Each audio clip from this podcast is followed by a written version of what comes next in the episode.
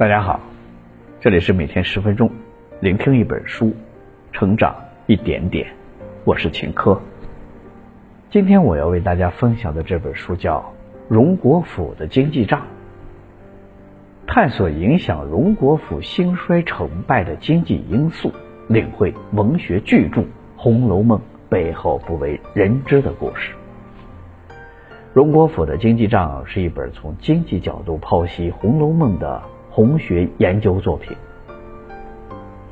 本书深挖隐藏于故事情节背后的线索，系统梳理出荣国府的经济体系运行规则，以及与之相关联的人事纠纷和利益纠葛，从独特的视觉剖析贾氏家族的衰败之谜。本书的作者。程大康现为华东师范大学的终身教授，上海古典文学学会的副会长。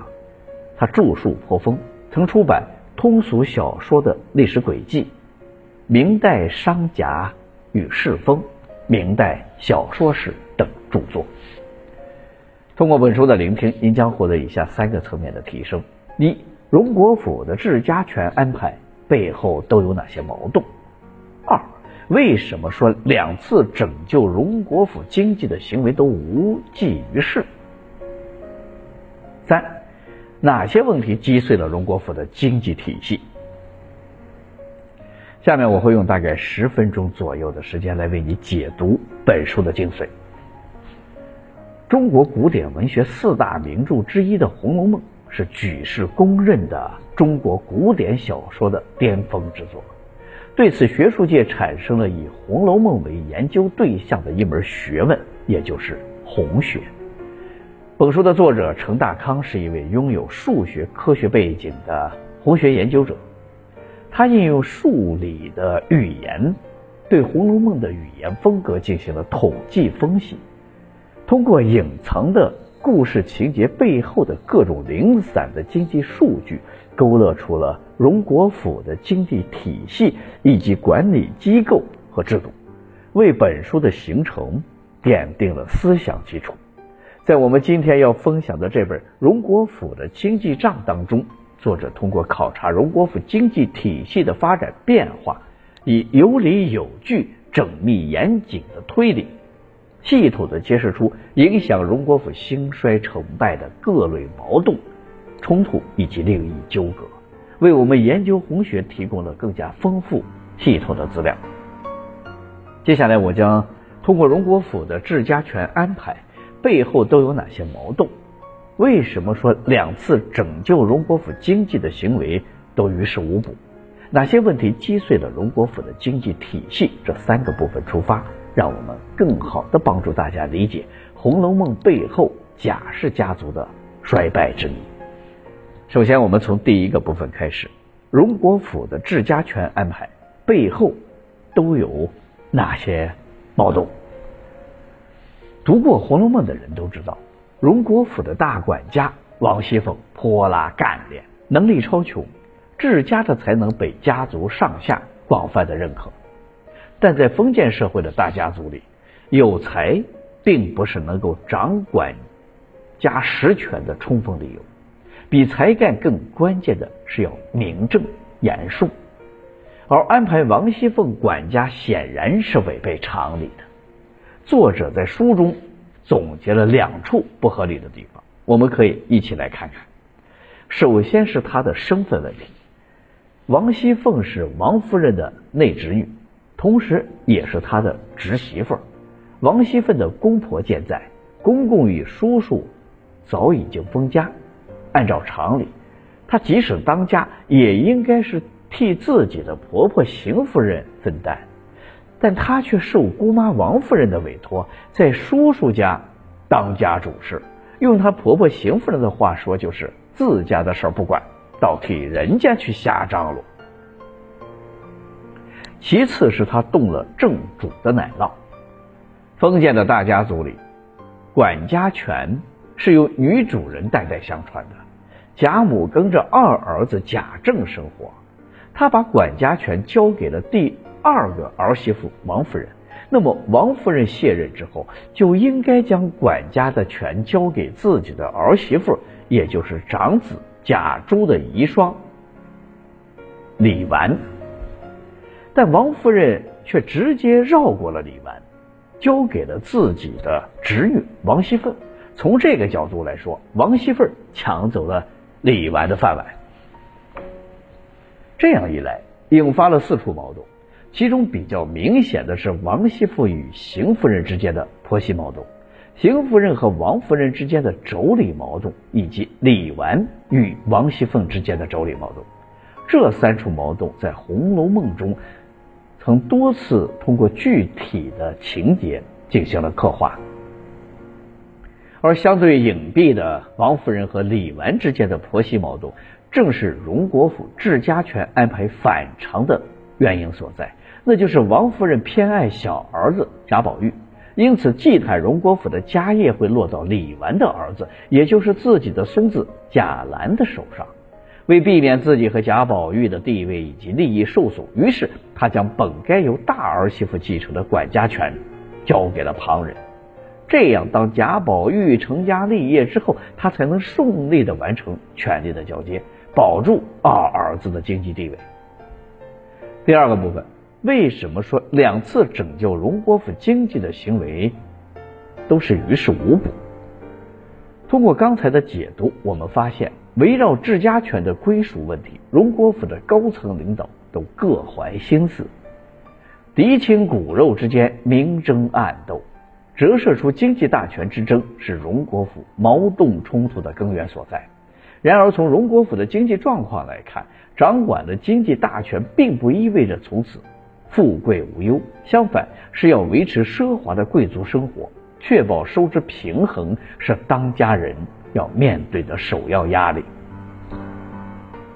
面对荣国府入不敷出的经济状况，贾府上层只做过两次勉强可算作开源与节流的决策，但是他们对于延缓家族经济崩溃的作用不大。第一次开源，暗指的是贾府接管了林家的百万家产，这是红学研究上的一个谜题。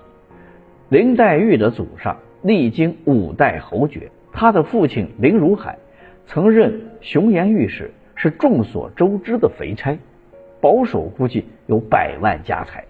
而林黛玉是林家唯一的后代。黛玉的父亲死后，贾母专门指定贾琏送林黛玉回家奔丧，历时三个月之久，远超过正常奔丧所需用的时间。对于这个问题，作者认为是贾琏在这期间处理了林家的巨额财产接管事宜。从后面林黛玉的阅历由贾母处单独发放，以及贾琏与王熙凤对话中透露的细节来看，作者推断林家的百万家产是由贾府直接接收，并由贾母代为保管。然而这笔财富极有可能被用于修建了迎接元冲省亲的大观园。之所以会这样挪用，一是贾母作为封建的大家长，把整个家族的利益。放在首位，而迎接元冲省亲是政治任务，需要不遗余力的落实。在贾府经济状况不足以支撑的情况下，挪用林家的财产是不得不为的举动。